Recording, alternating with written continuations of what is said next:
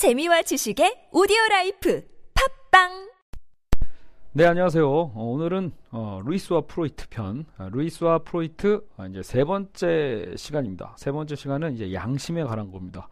우리의 이 마음에 있는 양심. 보통 저희는 이제 양심의 가책을 느낀다라는 표현을 상당히 많이 하는데요. 이제 루이스와 프로이트 같은 경우에도 그래서 이 양심을 바라보는 관점이 역시 계속 완전히 반대되고 있거든요. 그래서 어떻게 다르게 시점을 보고 있는지를 우리는 오늘 한번 저와 함께 다뤄보도록 하겠습니다. 자, 일단 절대적인 도덕률. 오늘의 포인트는 그거예요. 그냥 단순히 우리가 양심의 가책을 갖는다. 이게 중요한 게 아니라 자, 절대적인 도덕률이 그래서 있는가, 없는가라는 거예요. 우리가 흔히 말하는 그 양심이라는 것도 보통 우리가 어떻게 생각을 하냐면 우리 모두가 다 갖고 있는 거. 그러니까 우리가 기본적으로 어떤 그 사람들에게 그런 지적을 하잖아요. 무언가 잘못된 도덕적 행동을 한 사람들에게 대해서 야, 넌 양심도 없냐? 이런 얘기를 많이 하죠. 그러니까 그 얘기는 뭐냐면 이미 있다고 우린 다 전제하고 있는 거예요. 예, 그러니까 누가 어 그 누가 언제 어떻게 어떤 환경에 의해서 지금 오늘의 포인트가 그거거든요. 아예 우리가 타고나는 건지 양심은 아니면 어떤 사회적인 교육과 환경에 의해서 만들어지는 건지 이제 거기에 대해서 이제 루이스와 프로이트는 첨예하게 싸우게 될 건데요. 근데 이제 어쨌든 간에 지금 우리가 이렇게 성인이 정도 됐을 땐 최소한 우리가 양심에 대한 부분에 대해서는 요구를 하죠. 그래도 어. 그래서 양심이 없는 사람이라고 생각이 된다라면 우리는 전혀 그들과 가까이 함, 어, 하려고 하지 않을 거고 말이죠. 아, 그래서 일단 어, 루이스와 프로이트를 좀 나눠서 생각해 본다라면 루이스는 결국은 이 도덕률이라는 걸 절대적이라고 봅니다. 절대적으로. 예. 프로이트는 사실 좀 상대적이라는 측면으로 볼 수 있어요.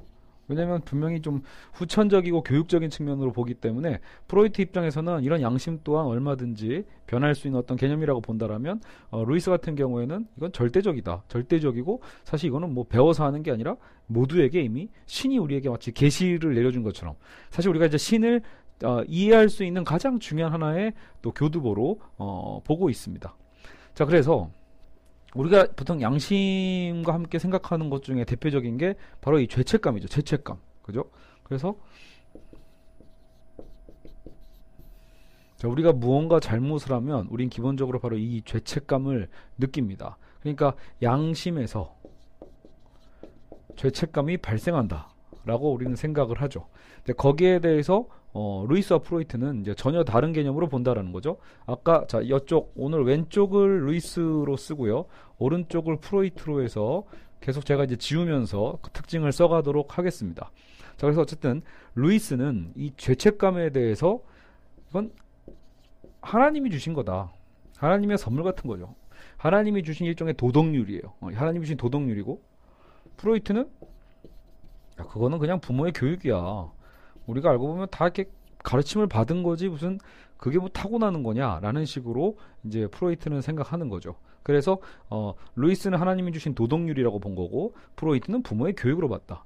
그렇기 때문에 당연히 특징도 하나님이 주신 도덕률이라고 보는 루이스 입장에서는 이거는 절대적인 거예요. 마치 수학처럼 1 더하기 1이 2라는 거에 대해서 의무를 품지 않는 것처럼 수학적인 어떤 절대성을 갖고 있는 거고 그러니까 이건 법칙 같은 거죠. 말 그대로. 법칙이다. 알겠죠? 그러니까 시대와 시대 문화도 당연히 초월하겠죠. 절대적이라는 게 그런 특징이니까 시대 문화를 초월한다. 프로이트 같은 경우는 어때요? 어, 이건 얼마든 시대 문화에 따라 다르다. 상대적이라고 볼 수 있죠. 시대 문화를 초월한다라고 보고 있습니다. 자, 그래서 어, 루이스, 에, 시, 지금 프로이트를 좀 생각해 보면, 프로이트는 우리가 지난 시간에도 얘기한 것처럼, 어쨌든 프로이트 본인 스스로의 어떤 이 생각 자체는 굉장히 과학적이에요. 과학주의죠, 과학주의. 그러니까 모든 것을, 어, 과학적으로 생각하고자 했고, 또 유물론적으로 생각하고자 했기 때문에, 어떤 그 영혼이나 신이나 이런 부분에 대해서는 믿고자 하지 않았거든요. 그래서, 어, 프로이트는 여기서도 그런 강조를 해요. 오직 그 과학만이, 관찰과 경험만이 유일한 지식이다. 그러니까 어, 보통 우리 그 기독교에서 가장 중시하는 신이 계시해 준 거라고 하는 게 십계명이잖아요. 말 그대로 모세에게 직접 어, 내려준 거죠. 그러니까 기독교에서 얘기하는 십계명조차도 사실 그거는 우리 인간이 삶을 살아가면서 불편함이 있잖아요. 그죠? 공동생활하면서 불편함이 느껴서 부득이하게 만든 하나의 어떤 계명들이라고 보는 거죠. 그러니까 즉 경험과 관찰과 그쪽에 어떤 이런 어떤 지식들이 쌓이게 되면서 우리가 이런 도덕률이라는 것을 만들어가는 거지. 예. 사실 이 프로이트가 지금 말하고 있는 이론은 신을 믿지 않는 사람들에게는 사실 매우 당연한 상식적인 부분입니다. 우리가 어디서 그런 게 왔겠냐라는 거죠. 그리고 또 지금 이렇게 루이스와 프로이트의 어떤 이런 대립점을 좀 보다 보면요. 약간 그 또 근대 철학사에서 결국은 프로이트는 확실히 이 영국의 경험론자적인 스타일이 있어요. 그래서요. 기본적으로 대륙의 합리론자들은 어, 어쨌든 우리가 타고난 본유관념에 대한 얘기를 하거든요. 그러니까 신에, 신에 대한 얘기를 일단 차치하고서라도 어, 대륙의 합리론자들은 특히 뭐 데카르트 같은 경우에는 우리가 어쨌든 진리를 파악할 수 있는 본유관념이 있다라고 얘기를 했었는데 당시에 영국의 경험론자들은 그런 게 어딨냐. 우리는 그냥 백지 상태로 태어나는 거죠. 백지 상태로 태어나서 모든 건 경험과 관찰을 통해서 거기서 우리가 어쨌든 이 진리라고 하는 것은 과학적 지식에 의해서 만들어 가는 거다라고 표현을 하거든요. 그러니까 그런 느낌을 프로이트도 그대로 반영하고 있다고 볼 수 있습니다. 어쨌든 그럼 프로이트는 지금 과학, 과학주의가 핵심이라고 얘기를 했잖아요. 경험과 관찰만이 중요하다. 이렇게요. 그러면 이제 여기서 루이스가 반박을 해요. 야, 과학이라는 건 너가 지금 과학을 잘못 이해한 거다.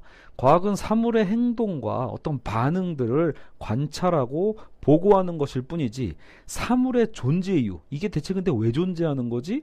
에 대해서는 과학이 할 말이 없다라는 거예요. 사물 배우에 대해서도 역시 과학의 영역이 아니라는 거죠. 결국은 지금 우리가 어떤 보편적 노동률을 얘기하고 있는 거에 대해서조차도 사실 이거는 과학의 연구 대상이 아니다라고 루이스는 선을 긋고 있습니다. 그러니까 루이스가 과학을 모르지 않거든요. 그러니까 경험과 관찰이라는 것 자체의 어떤 유용성이나 뭐 그 중요성들을 다 알고는 있지만 그게 근데 지금 우리가 묻고 있는 절대적인 도덕률이 있냐 없냐 그리고 그게 왜 존재하는가에 대해서 고민하는 것은 과학이 할 역할이 아니다라고 보는 거예요. 그러니까 할 수 없는 분야에 대해서 과학의 잣대를 들이미는 것은 오히려 어불성설이라고 볼 수 있겠죠. 자, 결국은 도덕률은 창조자를 가리키는 표지다, 오히려. 그러니까 우리는 우리 마음에 있는 우리가 인, 모든 인간 안에 있는 보편적인 이 도덕률을 우리 안에서 확인함으로써 결국 우리는 이걸 통해 신을 뭔가 인지할 수 있는. 예.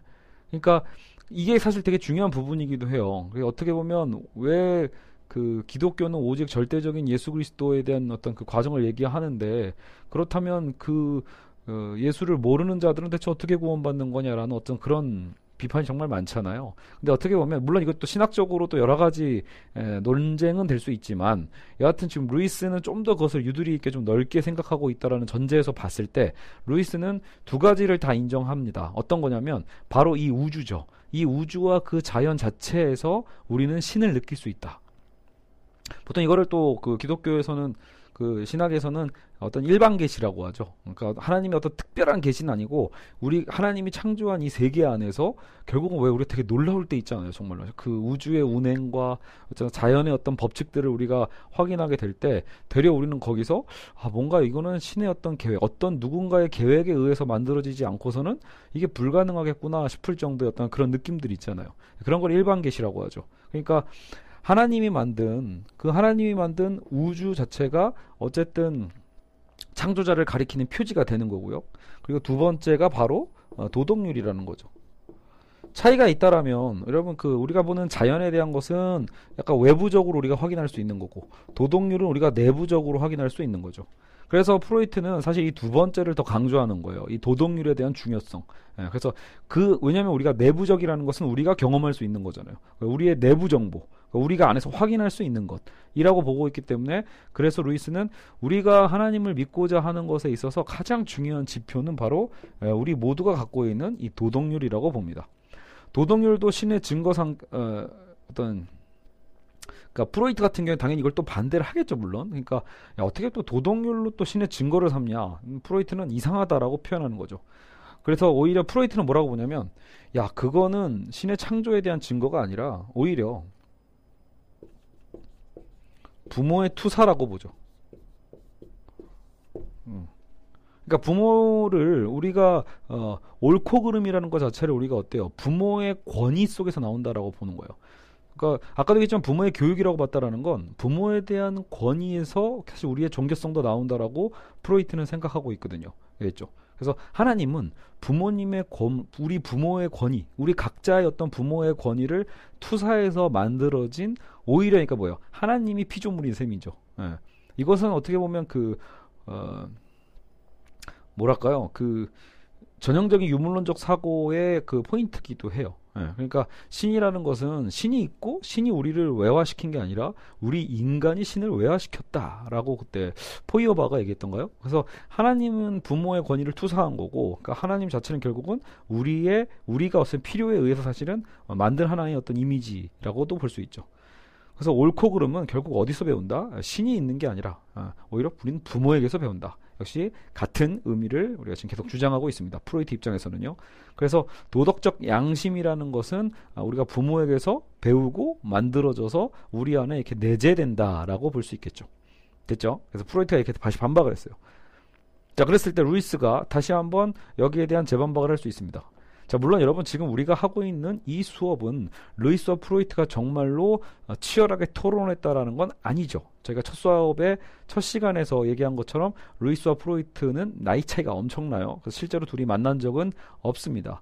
저 어쨌든 이것은 모두가 이 저자의 어, 연구 능력이겠죠. 이 책을 쓴 루이스와 프로이트를 쓴 이 저자가 어쨌든 여러 가지 이 자료를 조사를 해서 반박되는 개념들로 재편집하고 있다라는 것을 다시 한번 알려드립니다.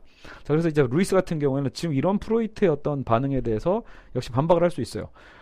부모와 선생의 역할에 대해서 루이스도 꽉 막힌 사람이 아니거든요. 인정합니다. 그 우리도 사실 다 그렇죠. 그 어렸을 때 자라면서 부모에게 안 배운 사람이 어디 있어요? 선생님에게 안 배운 사람이 어디 있어요? 그러니까 좋은 선생님과 부모를 통해서 우리가 결국은 어떤 옳고 그름과 양심에 대한 것을 배우고 강화시킨다라는 것 자체에 대해서는 루이스도 인정을 한다라는 거죠. 하지만 그것은 도덕률이라는 그 자체, 그것이 인간의 고안물을 의미하진 않는다는 거예요. 예. 그러니까 어, 저 여기서 이제 루이스가 하는 얘기도 그거예요. 여러분, 우리가 구구단을 부모님이 가르쳐 줄 때가 많잖아요. 선생님이나. 그러니까 부모, 구구단을 부모님이 가르쳐 주고 선생님이 가르쳐 준다고 해서 구구단을 선생님이 만들었나요? 부모가 만들었나요? 그렇지는 않죠. 예, 그런 것처럼 도덕률이라는 것도 우리가 학습을 통해서 배우는 과정에서 필요하니까 배우지만 그럼에도 불구하고 도덕률 그 자체는 역시 우리 안에 내재되어 있는 거예요. 그래서 우리가 개발이라는 말을 쓰잖아요. 이미 있는데 그것을 제대로 우리가 인지하지 못하거나 활용하지 못할 수 있기 때문에 우리는 그것을 내면적으로 개발한다라는 말을 쓰는 거죠. 그래서 도덕률은 결국은 보편적인 거다. 사회적 관습과 습관의 변화라는 것도 인정하지만 그럼에도 도덕률은 보편적이라고 루이스는 분명히 선을 긋습니다. 그래서 우리가 그 순전한 기독교에서 첫 편에서도 그랬고 사실 지난주 지난번 이 루이스 프로이트 시간에서도 루이스를 설명할 때 우린 이 두 가지를 분명히 기억해야 되죠. 첫 번째 뭐예요? 인류 모두가 해야 한다. 하지 말아야 한다에 대한 경험을 어때요? 모두가 다 갖고 있다라는 거예요. 어떤 문화이든 간에 어떤 문명, 고대 문명이든 간에 실제로 루이스는 뭐 이 문헌적인 측면에서 굉장히 많은 연구를 해봤었잖아요. 그래서 다 확인을 본인이 합니다. 고대 이집트, 고대 바빌론, 인도, 중국, 그리스, 로마 이런 부분에서 루이스가 실제로 다 이 있음을 보여주거든요. 그때 나왔던 문헌과 여기 속에 무엇을 해야만 하고 무엇은 절대 하지 말아야 하고 이런 어떤 부분들에 대해서 다 확인된다라는 거예요. 그러니까 모든 인간은 모든 인류는 사실 아, 무엇을 해야만 한다 하지 말아야 된다라는 어떤 이 내면적 도덕률에 대한 것이 어, 늘 그것을 갖고 있다라는 게 첫 번째고 두 번째는 뭐예요? 그것을 분명히 인지하고 있음에도 불구하고 근데 그것을 완전히 지키는 건 불가능하다는 거. 그러니까 지키려고는 해요. 하지만 완전히 지키는 거에 늘 실패한다라는 그런 낭패감을 갖고 있다라는 게 이 루이스가 결국 모든 인간이 어 이 하나님이 존재한다라는 것, 예, 신이 존재한다라는 것을 인정하기 위한 어떤 그 과정의 필수적 과정인 거예요. 알겠죠? 그러니까 도덕률이 있다. 근데 그 도덕률을 정작 우리가 완전히 지키지 못한다. 예. 완전히 지킬 수 있다라면 사실 예수 그리스도는 필요가 없었겠죠. 예, 그래서 우리 인간의 이 부족함에 대한 것을 얘기하는 거예요. 그것이 뭐 죄 때문이다 아니다 이것을 떠나서 루이스가 우리에게 바, 어, 우리 인, 인류에서 발견할 수 있는 그 특성만을 모아서 입증하려고 했던 게 바로 그 순전한 기독교잖아요. 그죠? 그리고 루이스가 또 이렇게 꼬집어서 얘기합니다. 어떤 문명에서도요. 그래서 이 남들의 머리를 짓밟고 올라가는 그런 이기주의를 칭송하는 문화는 없다라는 거예요. 그런 고대의 율법 같은 건 존재하지 않는다라는 거죠. 그래서 그것을 우리가 도라고 부르든 또 서양의 자연법이라고 부르든 칸트의 실천 이성이라고 부르든 간에 사실은 우리가 어느 정도 보편적인 그 도덕률은 다 갖고 있다라는 거예요. 실제로 그렇잖아요, 여러분. 그 용기를 내지 않고 자기가 살 자기만 살고자 뭐 자기 자식 버리고 도망가는 사람을 어 합리화하는 어떤 나중에서의 어떤 여러 가지 어떤 그 해석은 나올 수 있다 하더라도 실제로 그것을 보고 누구나 반기거나 좋아할 만한 것들이 아니다라는 거죠. 극장에서 새치기 하는 거 예, 아니다라는 거죠. 어떻게 보면요. 사람 얼굴에 침 뱉는 거? 이게 존엄성이 어떤 문제였을 때 되는데 만약에 혹시라도 뭐 그런 다른 문화가 있을 수도 있잖아요. 그러니까 그게 오히려 뭐그 사랑의 어떤 의미로 하는 문화가 있다라면 그러니까 어떤 행위나 여러분 그러니까 문화라는 건 변할 수 있어요. 그죠? 각자의 문화 때는 문화 따 문화마다 다르게 어떤 발전해 가는 건 있으니까 변화되는 건 있으니까 그러니까 루이스도 그걸 인정하지만 그럼에도 불구하고 결국은 보편적인 것 인간의 어쨌든 그 이기성을 칭찬하고 좋아해 주는 건 없다라는 거예요. 혹시 여기서 누군가가 어떤 분이 야 근데 내가 알기로는 애덤 스미스는 그 경제학에 있어서만큼은 그런 어떤 개개인의 이기성에 대한 것을 긍정하는 이론이 있던데 이런 식으로 혹시 의문을 품고 계시는 분이 있다라면 여러분 그 애덤 스미스는 이제 국부론을 1776년에 썼다라고 전에 제가 말씀드린 적이 있는데 구, 어, 애덤 스미스 같은 경우에서 말하는 그 이기성이라는 게 지금 루이스가 얘기하고 있는 이기주의와는 좀 다릅니다. 예, 그래서 실제로 애덤 스미스의 전체적인 어떤 그 주장들을 살펴보면요. 남의 머리를 짓밟고 올라가는 어떤 그 사기 같은 거 있잖아요. 결국은요. 그러니까 그런 사기 행위가 됐든 남을 기망하는 행위가 됐든 그런 어떤 자신의 이기성을 추구하는 게 옳다라는 얘기를 전혀 한 적이 없어요. 예, 그러니까 단순히 애덤 스미스는 뭐냐면 의도적으로 무언가를 더 자기가 해야 될 일이 있는데 그 자신이 해야 될 그 업무 자신에게 주어져 있는 어쨌든 그 일에 대해서 최선을 다하라는 얘기예요. 예. 그것을 내 이익을 위해서 최선을 다하는 게 지금 내가 할 일을 다 하지 않고 괜히 뭐 옆 사람 돕겠다 사회를 좋게 해주겠다라고 하는 식으로 활동하는 것 그러면서 결국은 나중에 그게 정, 큰 정부, 정부가 생겨서 복지 정책에 더 많은 어떤 규제와 거기서 뭔가 혜택을 주려고 하는 그런 행위들보다 개개인의 시장에 맡기자 그 얘기 하려고 한 거거든요. 그러니까 애덤 스미스의 목적은 시장의 어떤 자유화를 위해서 어, 그런 논거 속에서 인간의 이기성이라는 말을 쓰는 거지 그렇다고 지금 우리가 보통 보편적 도덕에서 말하는 이기주의를 칭찬하고 있는 건 전혀 아닙니다. 참고로 여러분 애덤 스미스는 도덕 철학자예요. 그래서 애덤 스미스는 오히려 그, 그 이전에 도덕 감정론이라는 책에서 인간과 인간이 왜 또 도울 수밖에 없는지에 대한 그죠. 그런 어떤 감정에 대한 그 원리를 탐구하고 연구했던 사람이란 말이죠. 예, 그래서 결코 어, 어떤 우리가 말하는 악하다라고 할 수 있는 어떤 그런 이기성에 대해서 어, 애덤 스미스도 얘기한 게 아니라는 점 알겠죠? 그거를 여러분이 어, 구분해 볼 필요가 있습니다. 자, 그래서 여기서도 중요한 사례가 나와요. 나치 역시도 히틀러, 나치 역시도 자신들의 잘못을 알았다라는 거죠.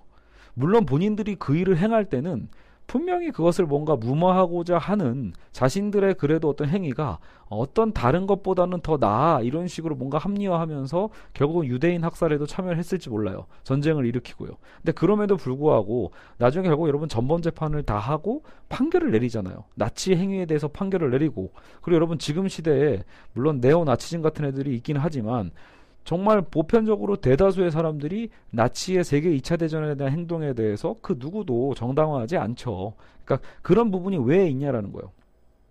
만약에 여러분 그런 이, 루이스가 루이스가 말하고 싶은 얘기는 그거예요. 근본적인 도덕률이 없으면요. 보편적이고 절대적인 어떤 이 옳음에 대한 기준이 이게 딱 서 있지 않으면 나치에게 재판을 할 이유가 뭐가 있냐라는 거예요. 만약에 여러분 그들이요.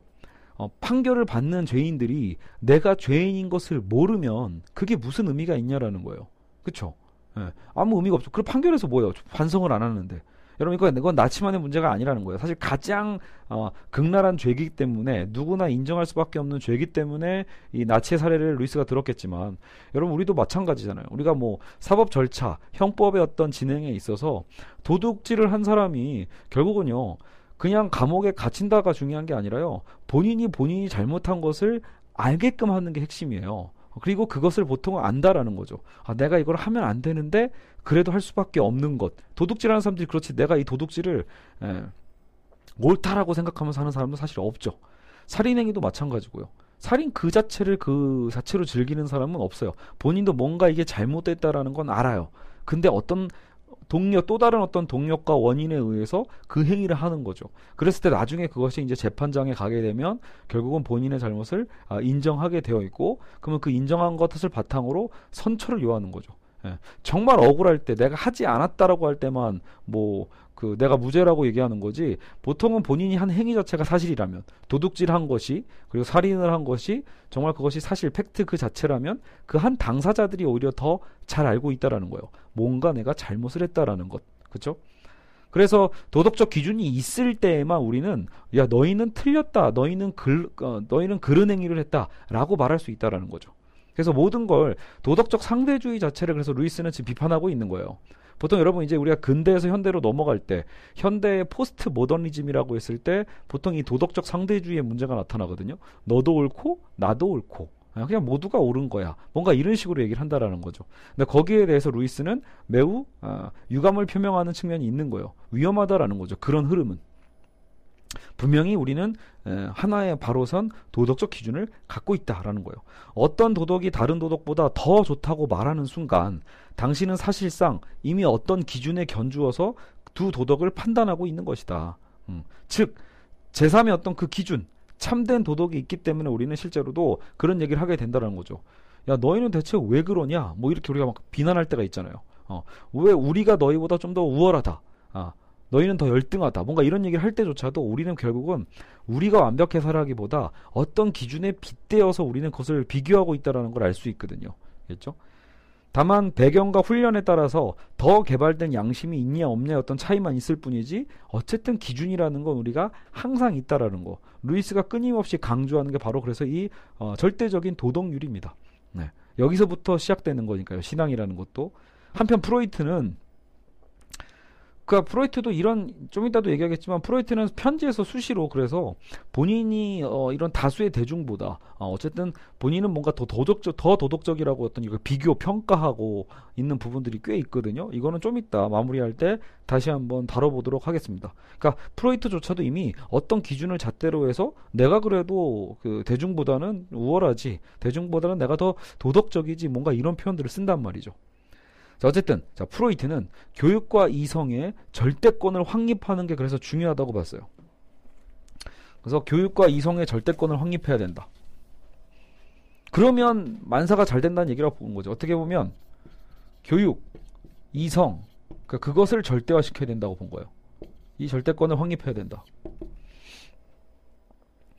본능적 삶을 이성의 절대권에 복종시킬 때 결국은 이 모든 문제들이 해결될 수 있다라고 봤기 때문인 거죠. 자, 그러나, 그러니까 루이스는 그래서 항상 그걸 강조하는 거였어요. 종교도 지식이 생기면 없어질 거다. 종교도 대중이 무지해서 믿는 거지, 대중이 지성, 자기처럼. 어, 루이스가, 아, 프로이트는 항상 그러니까 자기를 좀 기준으로 본 것 같아요. 프로이트는 자기처럼 똑똑하고 이성이 있으면 대중들이, 그러면 종교를 믿을 리가 없다. 이렇게 얘기했던 게 프로이트거든요. 자, 그런데 반론이 있죠. 얼마든지. 여러분, 교육 수준이 높다라고 하면, 그렇다면 우리는, 어, 이 본능적 삶의 이성의 절대권에 복종시키면 여러 문제가 없어질 거라고 보지만, 실제로 여러분, 독일에서 나치는요, 독일에서 발생한 것 자체가 굉장히 그럼 특이한 거란 말이에요. 가장 교육, 교육 수준이 높았던 국민이고, 보통 우리가 알고 있는 그 비밀 경찰, 게슈타퍼 같은 경우에도 엘리트 교육을 받은 사람들이거든요. 그러니까 교육을 많이 받았다고 해서 더 어, 도덕적이고 어떤 인륜적인 것에 기여한다라는 것은 에, 사실은 전혀 어, 인과적이지 않다라고 볼 수 있는 거죠. 그래서 프로이트는 사실상 본인도 이런 것은 머쓱할 수 있는 거예요. 에. 또 프로이트 스스로도 편지에 그런 얘기 하거든요. 정신분석가라면 당연히 여러분 고학력자잖아요. 그러니까 자기와 같은 정신분석가들의 근데 이 비도덕적 행위에 대해서 어, 프로이트도 한탄하는 부분들이 있거든요. 그러니까 결국은 프로이트도 인정하는 측면이 있다. 본인의 주장과 달리 현실에서는 교육을 많이 받았다고 해서 많이 받은 사람이 도덕적이라는 개념은 아, 아니라는 거죠. 자 그리고 브로이트는 그래도 어떤 이런 얘기를 또 해요. 그럼 우리가 말하는 그 믿음의 기원이라는 것, 양심이라는 것은 언제 발달하는가? 그러면 5세 정도. 저 보통 이제 오이디푸스 컴플렉스의 어떤 그런 이전 바로 그 시기라고 볼 수 있죠. 자 그러면 부모의 가르침을 내면화하는 시기다. 이 나이대가. 그래서 부모가 하지 말라라고 하는 것. 이것만 해라, 이건 하지 말라라는 어떤 그 가르침을 내면화하는 시기가 바로 5세다. 그러니까 그것이 이제는 일일이 부모가 이제는 관여하지 않더라도 우리가 우리 안에 이미 내면화 됐으니까 그게 양심이고 또 그게 우리 정신분석에서 얘기하는 초자아죠. 그렇죠? 자꾸 관여하고 어떤 법이자 질서이자 어쨌든 그런 무의식을 상징하는 거죠 초자아는요. 그래서 어, 양심과 초자가 발생해서 이것이 끊임없이 우리 안에 재판관 기능을 한다. 예. 그러면 이 사회는 도덕적이고 사회화가 될 수 있다라고 보는 거죠. 사회화의 기능을 다할 수 있게 된다라고 보는 겁니다. 알겠죠? 그러니까 이런 부분은 뭐 또 듣고 보면 만또 그럴싸해요. 그죠? 어떻게 보면 어, 중요한 건 어쨌든 루이스와의 차이는 프로이트는 철저하게 이게 어쨌든 후천적이다라는 거죠. 후천적으로 부모의 가르침이 내면화된 거다라고 보는 거예요. 또한 죄책감 같은 것은 질병 치료에도 효과가 있다라고 프로이트는 봤어요. 이게 무슨 말이냐면 어쨌든 지금 정신질환을 갖고 있는 환자들 중에 이런 죄책감이 드는 경우가 있단 말이에요. 죄책감 때문에 막 힘들어해. 근데 그걸 어떻게든 잊어버려라, 뭐 무시해버려라 이렇게 얘기하는 것보다 프로이트는 오히려 그 원인을 찾는 게 목적이잖아요. 결국 죄책을 내가 갖고 있다라는 건 그 죄책의 궁극적 원인이 실제로 이제 이 과거의 사건에 있을 수 있다라는 거예요. 결국 그 과거의 사건을 드러내기 위한 하나의 아, 원인과 매개체로서 죄책감은 또 치료에 효과가 있다라고도 봅니다. 정신치료에. 그래서 그 감정의 근원을 찾는데 도움을 주기도 한다고 해서 프로이트는 어쨌든 이 죄책감 자체에 대해서는 부정적으로 보고 있지 않는 거예요. 근데 루이스는 정신분석의 위해성을 비판했었거든요. 어, 어떤 게 문제냐면 정신분석이 너무 대중화되면서 결국 우리가 어때요? 우리의 어떤 욕망이 어, 무의식으로 억압되어서 무의식화되었다라는 어떤 이 전제 자체가 아 인간이 진짜 정말 많은 것을 하고 싶어 하는데 정말 많은 것들이 에, 이 사회적인 어떤 억압 속에서 어 그죠 드러나지 못하고 그래서 병이 생기는구나라는 어떤 개념을 좀 갖게 됐잖아요. 그러다 보니까 우리가 어느 정도는 야 너무 억압하고 살면 안 돼 이런 개념을 많이 얘기를 하죠. 저도 사실은 현실에서 그런 얘기를 많이 한단 말이에요. 학생들한테도요. 예. 근데 지금 루이스가 걱정하고 있는 건 그거예요. 이런 대, 이런 정신 분석의 대중화 속에서 결국 사람들이 스스로 본인이 잘못한 것을 알면서도 잘못하지 않았다라는 합리화의 근거로서 이런 정신 분석의 계열들을 너무 남용하게 된다라는 거죠. 무슨 말이냐면 이런 수치심이라는 거 있잖아요. 죄책이라는 것, 수치심이라는 건 루이스 입장에서는 뭐예요? 우리의 보편적인 양심과 도덕률이 잣대를 들여 들여댔기 때문에 정확히 구분해 준 거거든요. 야, 지금 너 잘못한 거 맞아. 너 지금 친구를 속였잖아. 지금 너 네가 더 어떤 이익을 누리려고 부모를 속였고 친구를 속인 거잖아. 그래서 너 지금 죄책감이 들고 있는 거야라고 도덕률이 딱 얘기해 주는 거거든요. 그 무슨 말이죠? 잘못한 거예요. 근데 그 잘못한 것에 대해서 그것을 인지하면서 그 다음 우리는 그 죄책감을 어떻게 보면 해소하기 위해서라도 용서를 구해야 되잖아요. 사실 내가 잘못한 사람에게 가서 용서를 구하고 잘못된 것을 바로잡을 수 있는 기회가 어떻게 보면 죄책감의 어, 기능일 수 있다라는 거죠. 보편적 도덕률이 알려준 거니까요.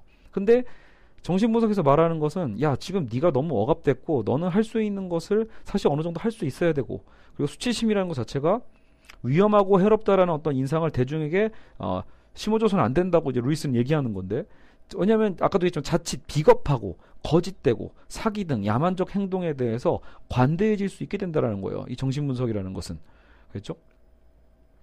그러니까 보통 여러분 사실 저도 대표적인 예가 그거예요. 남학생들은 어 뭐 이런 거죠. 어릴 적에 그 자유행위를 하는 것에 대해서 기본적으로 어떤 이 죄책감이 드는 경우가 실제로 되게 많아요. 어, 청소년기에 자라날 때요. 그랬을 때 사실 여러분 자유행위 자체가 물론 저도 죄라고 생각하지는 않습니다. 근데 문제는 뭐냐면 결국은 어, 성경에서 말하고 있는 그 음란한 죄라고 표현을 할 때 그 죄에 대한 그 인상, 그러니까 내가 결국은 무엇을 상상하냐라는 게 문제라는 거예요. 결국은 10대